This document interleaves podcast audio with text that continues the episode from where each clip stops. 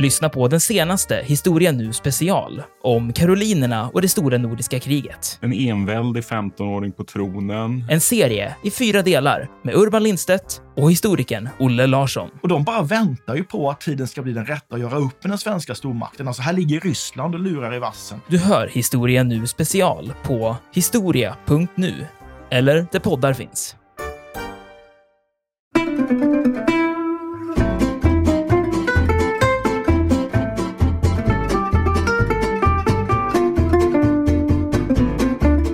Han gör ju faktiskt ur ett sovjetiskt perspektiv ett mycket dåligt jobb för KGB.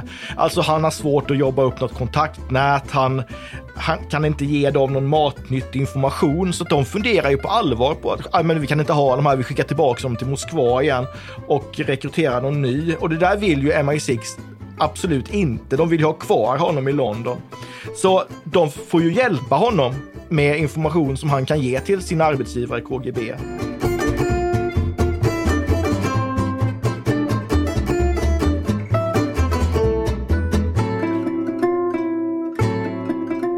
Podden En oväntad historia utgår från en liten händelse för att med glimten i ögat berätta den stora historien. Programledare är historikerna Olle Larsson och Andreas Marklund.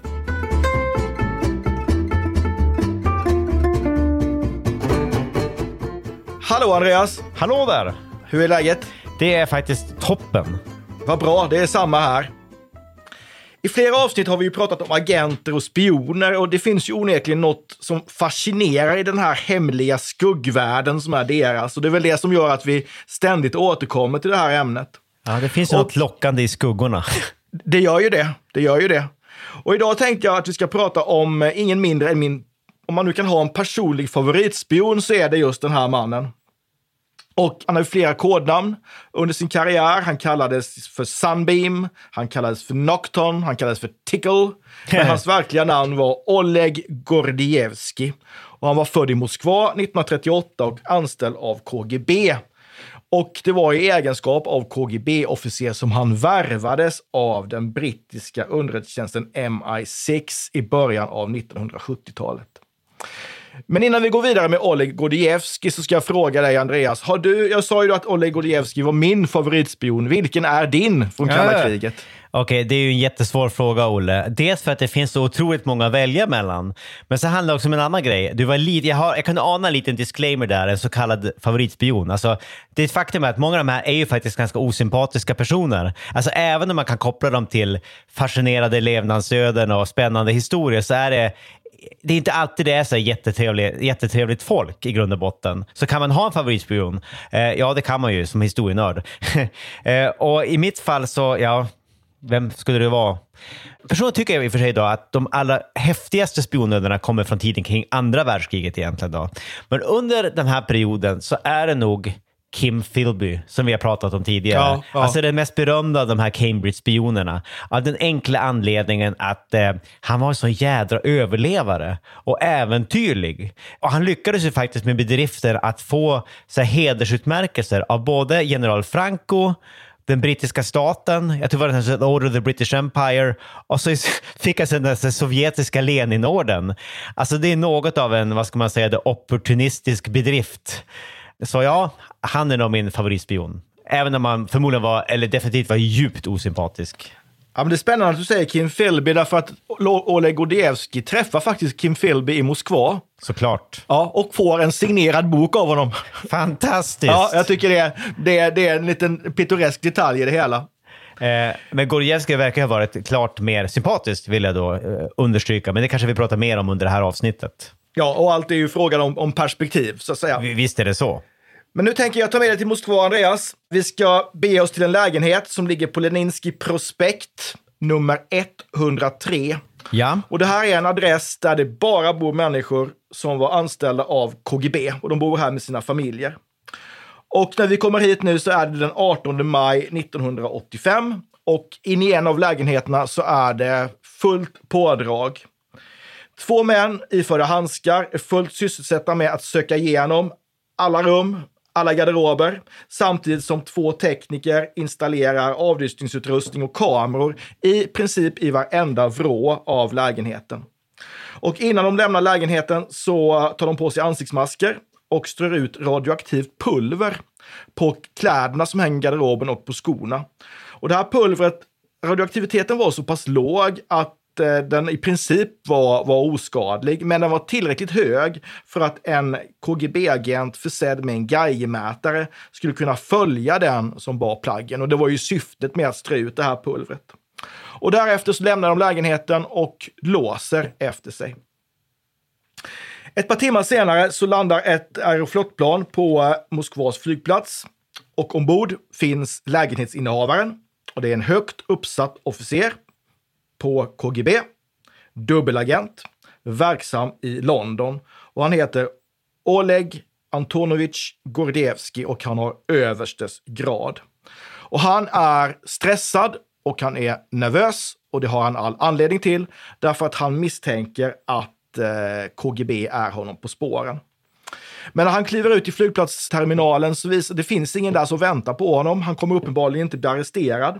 Så han åker tillbaka till sin lägenhet, åker hem till sin lägenhet och eh, när han kommer upp och ska låsa upp sin dörr så upptäcker han att oj, någon har varit här. Det är nämligen så att lägenheten har tre lås. Han använder bara två av dem. Han saknar till och med nyckel till det tredje låset. Och det gör att han förstår att någon har varit inne i hans bostad. Och han misstänker på goda grunder att denna någon naturligtvis är KGB. Och nu förstår han ju att han är på väg att avslöjas och att han måste göra något.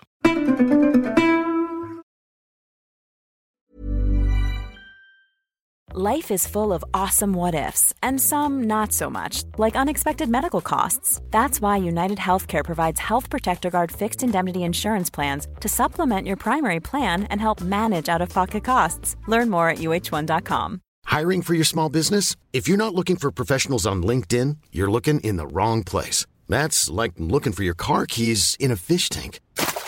LinkedIn helps you hire professionals you can't find anywhere else, even those who aren't actively searching for a new job but might be open to the perfect role. In a given month, over 70% of LinkedIn users don't even visit other leading job sites. So start looking in the right place. With LinkedIn, you can hire professionals like a professional. Post your free job on linkedin.com slash people today. Quality sleep is essential. That's why the Sleep Number Smart Bed is designed for your ever-evolving sleep needs. Need a bed that's firmer or softer on either side? Helps you sleep at a comfortable temperature? Sleep Number Smart Beds let you individualize your comfort so you sleep better together. JD Power ranks Sleep Number number 1 in customer satisfaction with mattresses purchased in-store. And now, save 50% on the Sleep Number limited edition Smart Bed for a limited time. For JD Power 2023 award information, visit jdpower.com/awards. Only at a Sleep Number store or sleepnumber.com.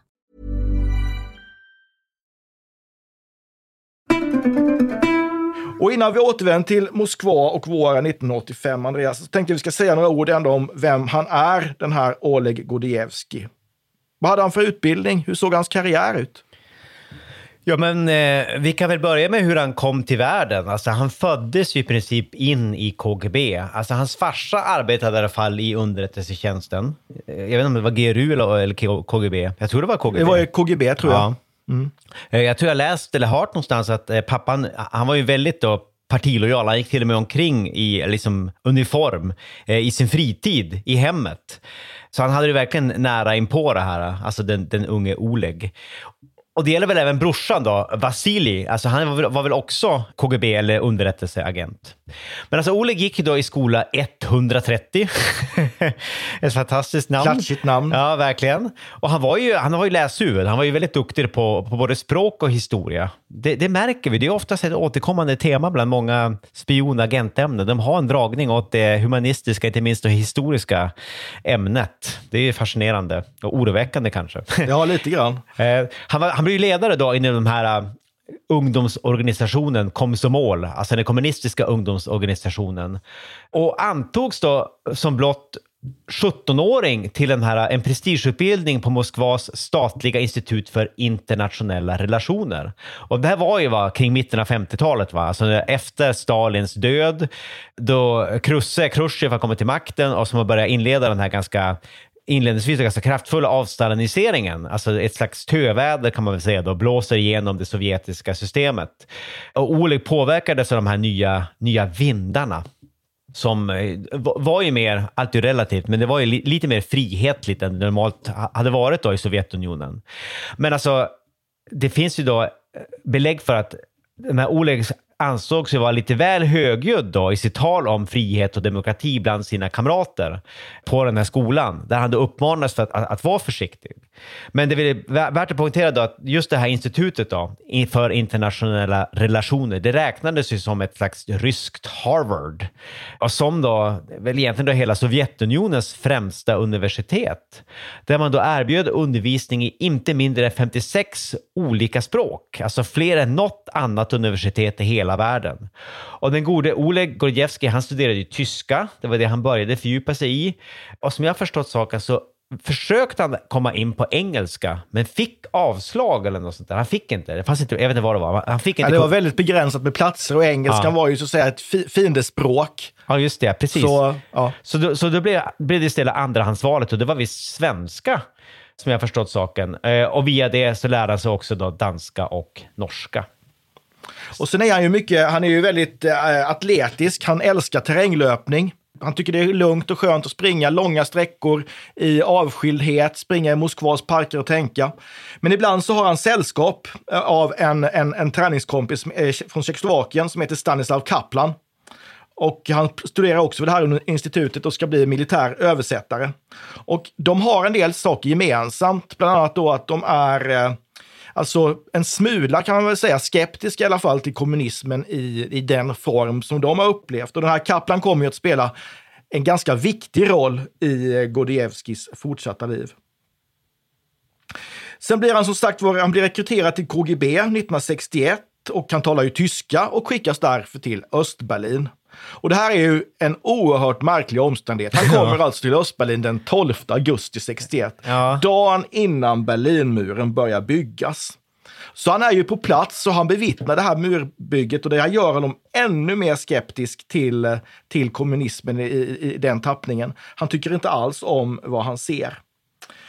Men han återvänder till Moskva, han fortsätter arbeta hos KGB, eh, han känner väl mest att han sorterar papper och han, han trivs inte jättebra, utan han, han vill bort, han vill ut, han vill se världen.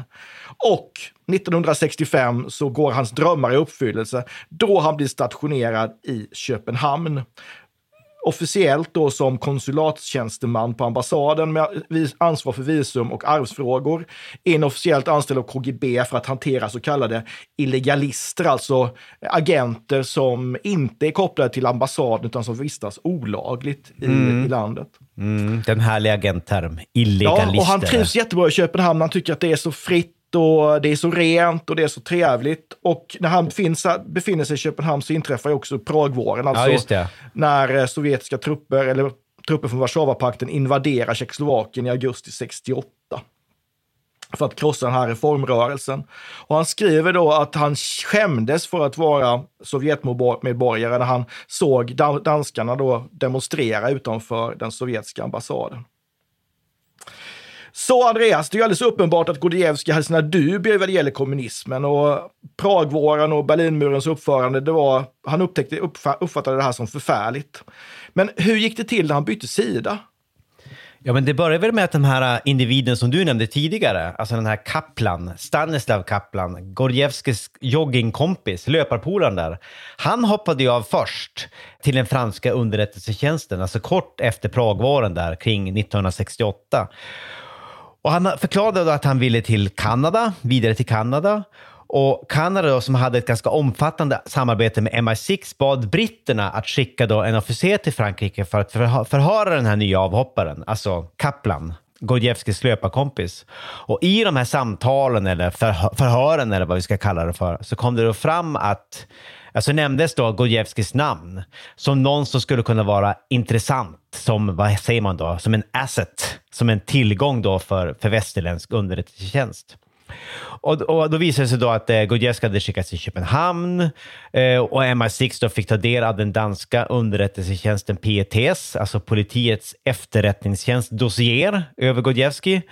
Där det stod att man misstänkte att Godjevskij som jobbade på ambassaden egentligen var någon slags KGB-officer. Och man hade också avlyssnat hans lägenhet, alltså det hade danskarna gjort, vilket hade då bland annat röjt att han hade vissa äktenskapliga problem. Och han hade väl till och med utsatts för någon slags eh, jag vet inte om det var utpressningsförsök eller om det var till och med ett försök att värva honom från eh, danskarnas sida. Eh, genom att eh, han hade besökt, tror jag, några porrbutiker, köpt sig gayporrtidningar. Just precis. Och, och därför så utsattes han för någon slags manlig honey trap, va? Ja, Men visade det. sig inte alls vara intresserad. Så det faller där. Ja, just det, precis. Och då försvinner liksom eh, Gordievsky ut lite grann ur, ur PTs fokus där. Ja, precis. Eh, precis. Och så återvänder han då 1970 till Moskva. Precis. Och eh, här är han i, i, två år och sen får han återvända till Köpenhamn igen. Och då inleder britterna de här värvningsförsöken och det tar väldigt, väldigt lång tid. Man söker första gången upp honom när han spelar badminton i någon, någon idrottshall. Och det kommer in en man och sitter och tittar på honom. Man undrar vad det är och så stämmer de möte. Och det går väldigt, väldigt försiktigt fram för att liksom känna av. Men eh, 1974 så är saken klar. Då är Gordievski dubbelagent, alltså han är anställd av KGB men arbetar för det brittiska MI6. Och han är mycket noggrann med att säga att det här, mitt motiv för att göra det här, det var inte ekonomiskt, utan det handlar om rent ideologiskt eh, övertygelse om att det jag gör nu är rätt. Ja, precis. Han sa väl uttryckligen att han ville inte ha pengar för det här. Nej. Det skulle inte vara något, något money flow som skulle kunna spåras till honom. Och eh, han blir sen återkallad till Moskva och där är han faktiskt flera år och då har han ingen, i princip ingen kontakt med MI6 utan de låter honom vara. Men han vill ju som sagt han, ju, han vill ju till England och han, det är nu faktiskt som han lär sig, får lära sig engelska. Ja, just det, ganska sent. Ja. ja. Och sen blir det då en plats ledig på ambassaden i, eh, i London och då hamnar han där 1982. Gordievsky brukar ju oftast beskrivas som liksom en, en superspion och som västmakternas kanske mest värdefulla agent under hela kalla kriget. Och då ställer man sig naturligtvis frågan, vad var det han bidrog med till MI6 som var så viktigt? Ja, men alltså redan under tiden i Köpenhamn så hade han börjat lämna ut så här mikrofilmer och grejer med uppgifter om olika sovjetiska agenter och Eh, agentnätverk. Alltså mikrofilmer, brev, promemorior och så vidare som han då antingen memorerade eller, eller kopierade. Och han avslöjade KGBs organisation, verksamhet, utbildning och olika inre konflikter. Men inte minst så berättade han ju då om kodnamn och eh, olika typer av hemliga operationer och avslöjade då i den förbindelsen, som jag, som jag förstår det, så kom Alltså namnet Arne Treholt, den här norske spionen då, det var Gordievsky som avslöjade honom. Precis som de, då vår svenska motsvarighet, den här polisen då, Stig Bergling, avslöjades också av eh, Gordievsky. Men han berättade även då, det är ju då en, en, en, ännu mer, vad ska man säga, eh, slagkraftigt och sensationellt. Alltså de här brittiska Labourledaren Michael Foot, som, han ska visst också då ha arbetat för KGB under kodnamnet Agent Boot. Det är väldigt kul. Foot, ja, det är väl lite boot. brittisk humor, är det inte ja, det? Ja, precis. Foot och så kodnamnet Boot, ja det är, det är roligt. Precis, han stod ju i begrepp att bli brittisk premiärminister ju, där i början ja. av 80-talet. Eh, så det, det, det är ju verkligen sensationellt. Att han ja, det blev mycket känsligt också hur man skulle förhålla sig till det här. Så man väljer ju att inte släppa de här uppgifterna i offentligheten. Just det. Men som sagt, Gordievsky kommer då tillbaks till London 82 och det här är ju om man sätter in det här i ett större perspektiv, det tidiga 80-talet är ju väldigt spänt. Det är ju väldigt farliga år där det håller på att bli kärnvapenkrig vid varje fall ett par tillfällen. Och eh, han kan ju bidra med viktig information i, i det här läget. De träffar, han träffar sina kontaktpersoner då i ett hyreshus i Bayswater de träffas eh, från, ja, från början eh, en gång i månaden, så blir det varannan vecka, sen blir det varje vecka. Varje möte pågår i ungefär två timmar, de äter lite och sen varje gång innan man skiljs åt bestämmer man tid för, för, för nytt möte. Och I början av 80-talet så har ju Sovjetunionen en ledare som heter Jurij Andropov som är en före detta KGB-chef och han är ju minst sagt eh, fientligt inställd till väst. Och han är också ytterst eh, paranoid. Och han drar ju igång en underrättelseoperation som heter Operation Rian. Andreas, Mm. vad var det för någonting och vad handlade den om? Jo, men alltså den har vi pratat om tidigare. Det var något slags early warning-system. Va? Så det var en operation som skulle ge Sovjetunionen, eller de ledande Sovjetunionen, då, förvarning om eh, krigsförberedande aktiviteter i väst som man skulle kunna förekomma väst genom att attackera först. Alltså man aktiverade agenter runt om i världen och beordrade dem att leta efter olika tecken på krigsförberedelser. Alltså sånt som bekräftade de sovjetiska farhågorna. Och det kunde vara vad som helst. Det kunde vara liksom hur länge man hade lamporna tända på kvällen på Pentagon. Alltså det var ju små grejer. Och det har vi pratat om tidigare. Det byggdes upp någon slags, eh, vad ska man säga, var det någon karta? Ja, Whiteboard? ett, som ett rutnät där man Ja, kryssade det. i olika krigsindikatorer. Blod, finns det gott om blodplasma, bränsletillgång och sånt där. Ja, exakt. exakt. Ja, och så, man letar ju bara efter sånt som bekräftar det man vill veta, så att säga. Och det, det gör att agenterna rapporterar ju så, inte sånt som tyder på att väst inte planerar något, något, eh, något, något anfall. Och det här skapar ju en väldigt farlig situation eftersom de styrande i Kreml får sin världsbild och sin, sin, sin hotbild bekräftad gång efter annan. Och du nämnde 1983 och det var ju väldigt farligt här till exempel i samband med den här stora övningen i november, Abel Archer, där Sovjetunionen på allvar tror att den här övningen är en eh, krigsförberedelse. Och man förstärks ju den här tron av det som tidigare hänt under 83 när Reagan har talat om Sovjetunionen som ondskans imperium och lanserat sitt eh, eh, Star Wars-program, alltså det här skyddet mot inkommande kärnvapen som skulle sätta terrorbalansen ur spel. Men det Gordievski gör här som är oerhört viktigt i det här läget, det är att han faktiskt lämnar inte bara ut eh, sovjetiska agentnamn och pratar om KGBs organisation. Han berättar ju faktiskt för väst om den sovjetiska mentaliteten. Om mentaliteten hos dem som styr. För att väst har ju inte förstått att Sovjetunionen på riktigt allvar tror att väst ska genomföra ett, ett kärnvapenanfall.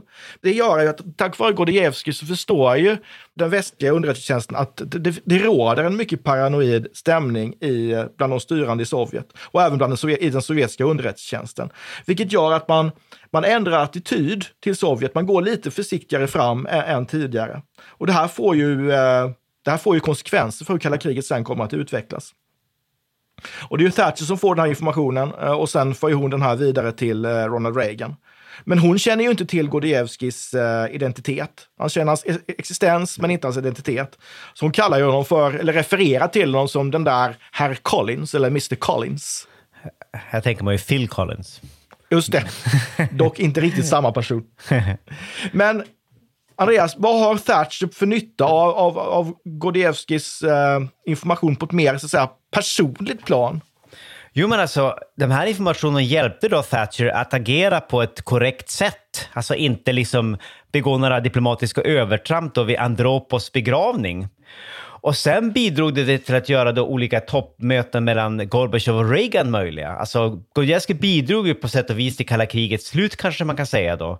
Och möjligen också till att kärnvapenkrig inte bröt ut 1983. Och sannolikt också till att eh, Sovjetunionen faller eftersom han ger eh, indirekt då Reagan råd hur han ska hantera Gorbatjov i samband med toppmötena. Han säger att du ska inte vika en tum. Eh, han går ju via ombud då, inte vika en tum vad det gäller frågan om Star Wars, utan håll fast vid detta, för det kommer tvinga Sovjetunionen att reformera. Just det. Och hela, och hela tiden då via Thatcher och via, Via britterna. Thatcher, ja. Så britterna blir ju en väldigt viktig del av, vad ska man säga, brittiska underrättelsesamarbetet under den här perioden. Alltså britterna är verkligen key players. Och hon har ju nytta också av eh, Gordievskis information, för Gorbatjov besöker ju London 1984 innan han blir sovjetisk ledare. Och i det här mötet med Thatcher så har hon ju fått underhandsinformation om hur, hur hon bör agera och hantera Gorbatjov.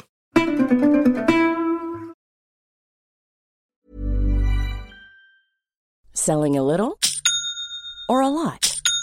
Shopify helps you do your thing however you cha-ching. Shopify is the global commerce platform that helps you sell at every stage of your business. From the launch your online shop stage to the first real life store stage, all the way to the did we just hit a million orders stage. Shopify is there to help you grow. Shopify helps you turn browsers into buyers with the internet's best converting checkout. 36% better on average compared to other leading commerce platforms Because businesses that grow grow with Shopify. Get a $1 per month trial period at shopify.com slash work. Shopify.com slash work. Quality sleep is essential. That's why the Sleep Number Smart Bed is designed for your ever evolving sleep needs. Need a bed that's firmer or softer on either side? Helps you sleep at a comfortable temperature? Sleep Number Smart Beds let you individualize your comfort so you sleep better together. JD Power ranks Sleep Number number 1 in customer satisfaction with mattresses purchased in-store. And now, save 50% on the Sleep Number limited edition Smart Bed for a limited time. For JD Power 2023 award information, visit jdpower.com/awards. Only at a Sleep Number store or sleepnumber.com. Millions of people have lost weight with personalized plans from Noom, like Evan, who can't stand salads and still lost 50 pounds. Salads, generally, for most people, are the easy button, right? For me, that wasn't an option. I never really was a salad guy. That's just not who I am. But Noom worked for me. Get your personalized plan today at Noom.com. Real Noom user compensated to provide their story. In four weeks, the typical Noom user can expect to lose one to two pounds per week. Individual results may vary.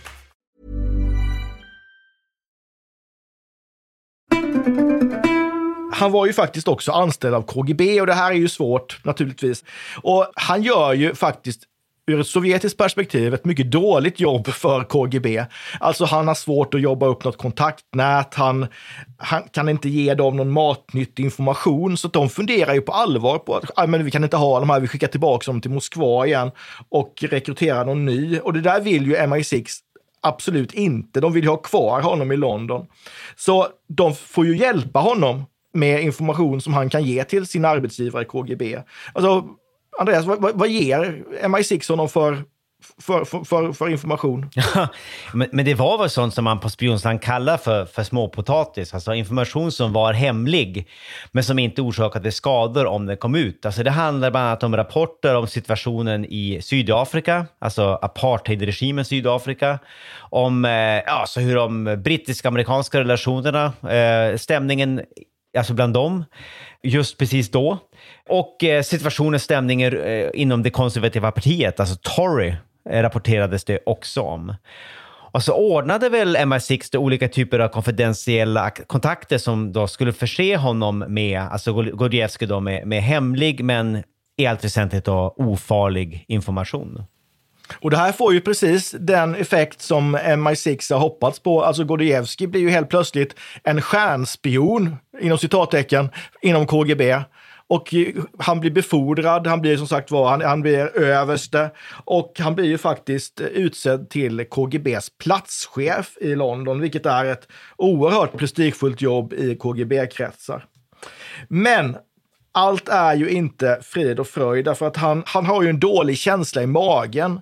Han upplevde som att eh, han vandrar på, någon, på väldigt slak lina och han är jätterädd för att hans chefer i Moskva misstänker någonting. Eh, någon har i något sammanhang antytt att det var väldigt vad du känner till mycket av det som avhandlades mellan Thatcher och Gorbatjov. Och det är ju sånt som gör honom orolig. Är, är det någon som har sagt någonting? Så alltså britterna erbjuder honom i det här läget eh, möjligheten att hoppa av, att stanna i, i Storbritannien som, som brittisk medborgare. Men han tackar nej, utan han, han satsar ju allt på ett kort och, och tänker jag, jag, jag fortsätter ett, ett, ett, tag till. Och eh, han blir ju också då kallad till eh, Moskva, dels för att få ta emot eh, den här formellt och den här utnämningen som platschef, men också då för så kallade diskussioner. Och vad han inte känner till då, det är att en eh, förrädare inom CIA, en agent som heter Aldrich Ames, har erbjudit KGB sina tjänster. Och KGB har tackat ja. Eh, till skillnad då från Gordievsky så var den här Ames motiv helt och hållet, hållet ekonomiskt. Han vill leva ett lyxliv och det har han inte råd med på sin CIA-lön. Och han har dessutom en ekonomiskt mycket krävande hustru. Eh, så han måste få in mer pengar helt enkelt. Och det gör han då genom att sälja uppgifter till, till KGB. Och han avslöjar då bland annat att det fanns en mullvad på högsta nivå inom KGB. En oj, mullvad oj. som då jobbar för MI6. Så nu blir det Mole Hunt? det blir mole hunt. Den här mullvaden måste man spåra upp och det är lite väl många saker som pekar mot Londonstationen och Oleg Gordievski. Och då är vi tillbaka där vi inledde det här avsnittet, alltså i, eh, i maj 1985. Gordievski har då kommit tillbaka till Moskva. Han har upptäckt att det tredje låset på lägenheten är låst och han förstår nu att eh, han, är, han är eftersökt och att det bara är en tidsfråga innan eh, KGB kommer att eh, eh, ta hand om honom på ett eller annat sätt.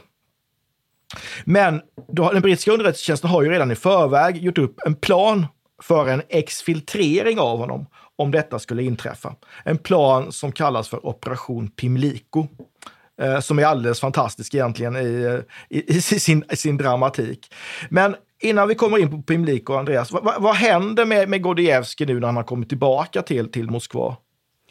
Jo, men alltså, han fördes ju bort ganska snabbt va, för att förhöras då under omständigheter som väl kan beskrivas som tortyrliknande.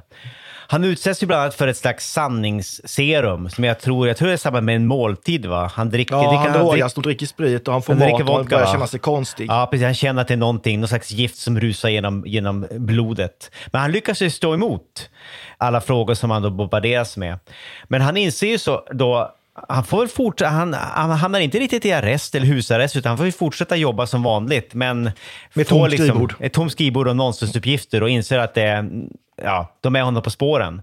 Och han inser ju också då att han, han måste ta sig ur Ryssland snarast möjligt, för det är bara en tidsfråga innan han då förs ner till då tortyrcellerna i Lubjanka-fängelset för regelrätta förhör och förmodligen då sen avrättning.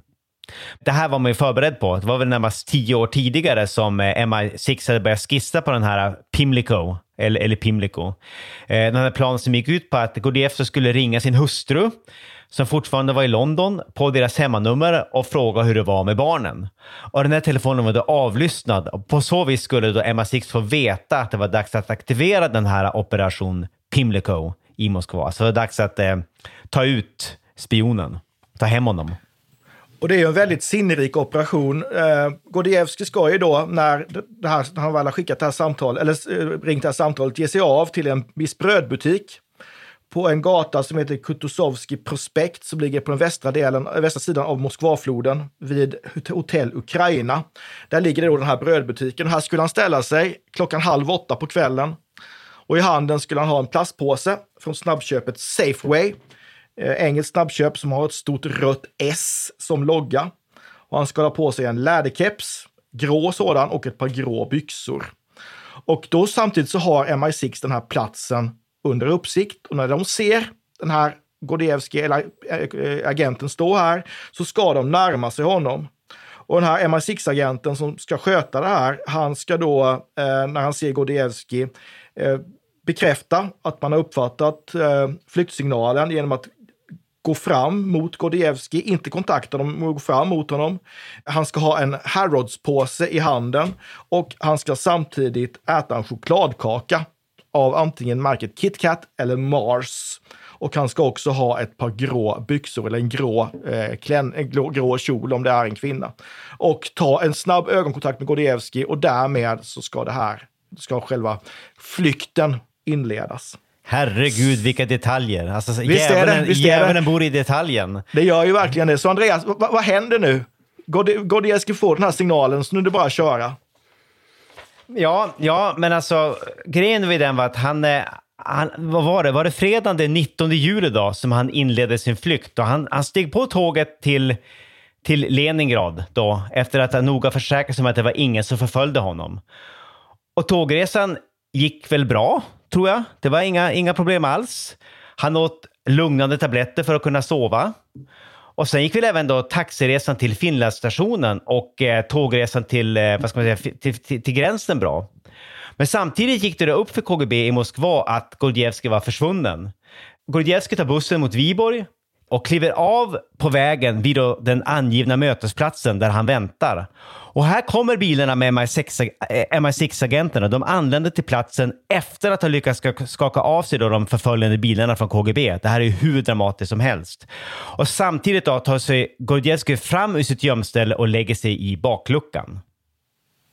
Och han tar ju av sig alla kläder först och, lur- och eh, virar in sig i en aluminiumfilt. Och det gör han ju för att man misstänker ju att de här gränskontrollerna som de snart ska köra igenom, att gränsvakterna kommer ha tillgång till värmedetektorer. Just det. Och de vill inte att han man ska upptäcka att det finns en kropp då, en levande kropp i, i bakluckan. Och det är ju, alltså han är ju ganska dåligt skick, Gordievsky, när, när han är här. Han har har ju haft en fruktansvärd tid, alltså innan den här flyktplanen eh, går igång då. Han har ju tappat 6 kilo i vikt. Oj, oj, han har oj. knappast sovit. Ja. Eh, han har börjat dricka ganska rejält, från att ha varit ganska måttlig så har han börjat dricka ordentligt för liksom att, att, att, att lugna nerverna. Men hur som helst, eh, han eh, hoppar in i den här eh, bilen och så kör man då vidare mot den här finska gränsen. Och det är ju flera kontrollstationer som man ska, ska passera på vägen. Och eh, den första går ju bra, de bara vinkar förbi den här bilen. Men vid själva gränsen så blir det stopp. Tvärstopp. Eh, en hundförare närmar sig bilen och det här är naturligtvis farligt för hunden har ju ett fantastiskt luktsinne. Men, det här är ju fantastiskt Andreas, var rädda Gordievski här. Ja, men alltså, de har ju verkligen eh, så cool heads, de här agenterna i bilen. De matar ju hunden då med chips med ost och löksmak. Och de drar sig ju undan då, de här hundarna som jag har förstått det. Alltså, de, tycker det, de blir distraherade av den här eh, lukten och smaken, mumsar i sig chipsen. I alla fall delar av den här hundflocken, det gäller inte alla. Sen är det då en av eh, de här hundförarna, eller en, en av hundarna började då, visst är det det, började då sniffar vid bakluckan, trots chipsen. Och då är det en av de kvinnliga agenterna som bisarrt nog har ett barn med sig. Hon avbryter det här genom att gå ut, ta med sig sin bebis, ett, be- ett barn och börja byta blöja mitt uppe i allt då, med bakluckan som skötbord. Och så släpper hon då ner den använda blöjan framför nosen på hunden. Och då avbryter chefen sitt sniffande och, och går bort. Det Det, det här är ju helt otroligt. Det här måste ju varit förberett i, i förväg naturligtvis. Men alltså, hade man en bajsblöja som bara låg där eller hade man en unge som kunde skita på kommando? Det är i alla fall... Nej, jag tror att det är en lycklig omständighet att ungen just har, har gjort precis det han ska i rätt, i rätt ögonblick så att Det säga. är, det är Ja. helt fantastiskt. Men sen kör Men- de vidare ja. då och tar sig igenom den sista passkontrollen.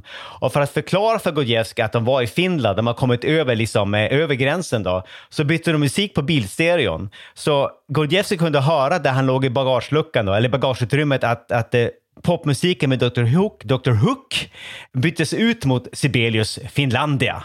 Du, nu. hade flykten lyckats. Ja, då fattar han nu, är jag i säkerhet. Ja. Och det dröjer ju ganska länge innan KGB förstår att Gordievsky verkligen har flytt. De tror ju att han är, alltså länge tror de att han är kvar i landet, att han antingen är förfärligt nersupen någonstans eller att han rent av är död. Och hans fru har ju då återvänt till Moskva och hon förhörs, eh, men hon vet ingenting. Han har inte berättat någonting för henne. Och när KGB väl förstår vad det är som har hänt så börjar man ju skylla på varandra. Vems fel var det? Men Gordievsky döms ju faktiskt döden i sitt, eh, sin frånvaro. Och eh, han hamnar ju faktiskt i England och där har han ju varit sedan dess. Lever under skyddad identitet eh, på hemlig plats med hemligt namn. Och han har ju blivit nu på senare tid är han fortfarande hemlig på det sättet att man inte vet var han bor, men han har gjort en del offentliga framträdanden i, i dokumentärer och sådär och berättat om sitt liv. Och eh, efter, efter eh, Sovjetunionens kollaps så får familjen komma till, till London. Han har ju två barn också. Men äktenskapet håller inte, så de väljer att gå skilda vägar. Men man kan väl konstatera ändå att Gordievsky idag faktiskt är en av världens mest, tror jag, hemliga kända spioner. Eller kända hemliga spioner. Som Marcus Wolf var en Som gång i Marcus. Wolf. Ja. Precis. Men avslutningsvis, Andreas. Vad är det som får dubbelagenten att riskera sina liv på det här sättet? För Gordievski är ju inte ensam. Alltså, I det här fallet så hävdar ju Gordievski att det var ideologiska skäl som fick honom att spionera för väst. Men tror du att det är hela sanningen? Vilka drivkrafter trodde man har som, som eh, dubbelagent? Det, det, är svårt att säga. Jag, jag, tror att det kan variera lite grann från eh, person till person. Alltså I det konkreta fallet tror jag faktiskt att det kan ha varit eh, ideologiska skäl, alltså idealistiska skäl. Det tyder faktiskt ganska mycket på. Alltså han sa ju uttrycket att han inte ville ha pengar. Och han eh, avslog många av de här eh, raggningsförsöken via honey traps till exempel. Så jag tror faktiskt att det kan ha varit något så ovanligt som idealism. Och det tror jag faktiskt också att det kan ha varit i hög grad i fallet Kim Philby från, det andra, från den andra sidan. Men många av de andra som vi har nämnt här. Vi har nämnt Stig Bergling, vi har nämnt eh, eh, Aldrich Ames. För dem var det ju ekonomiska motiv. Och det tror jag liksom, det, det kommer vi nog återkomma till i andra avsnitt. Vissa, vissa spioner tror jag också har någon slags eh, vad ska man säga, narcissistisk personlighetsstörning. De gillar liksom vara på toppen och känna att det är de som styr världspolitiken på en nivå ovan, ovan politikerna. Det, ja, det, det, och det ser man ju i fallet Stig Wennerström till exempel, där han ja. mer eller mindre såg sig som en frälsare då som ja, skulle Precis. rädda världen. Precis, helt klart. Nej, men det är spännande. Man kan väl tänka sig också att det finns ett visst eh, litet, en eh, liten gnutta av äventyrslystnad i just att få träda in i den här skuggvärlden som vi talade om inledningsvis. Onekligen, det finns en lockande i det. Det tror jag. Men vi återkommer till detta. Tack för idag, Andreas. Tack ska du ha. Jättespännande. Ja, ja ha det bra. Hej! Vi hörs. Hej, hej! Hej! hej. Vi tackar programledarna Olle Larsson och Andreas Marklund. Kontakta gärna Olle och Andreas på ovantad.historia.nu. Vi läser allt, men hinner kanske inte alltid svara.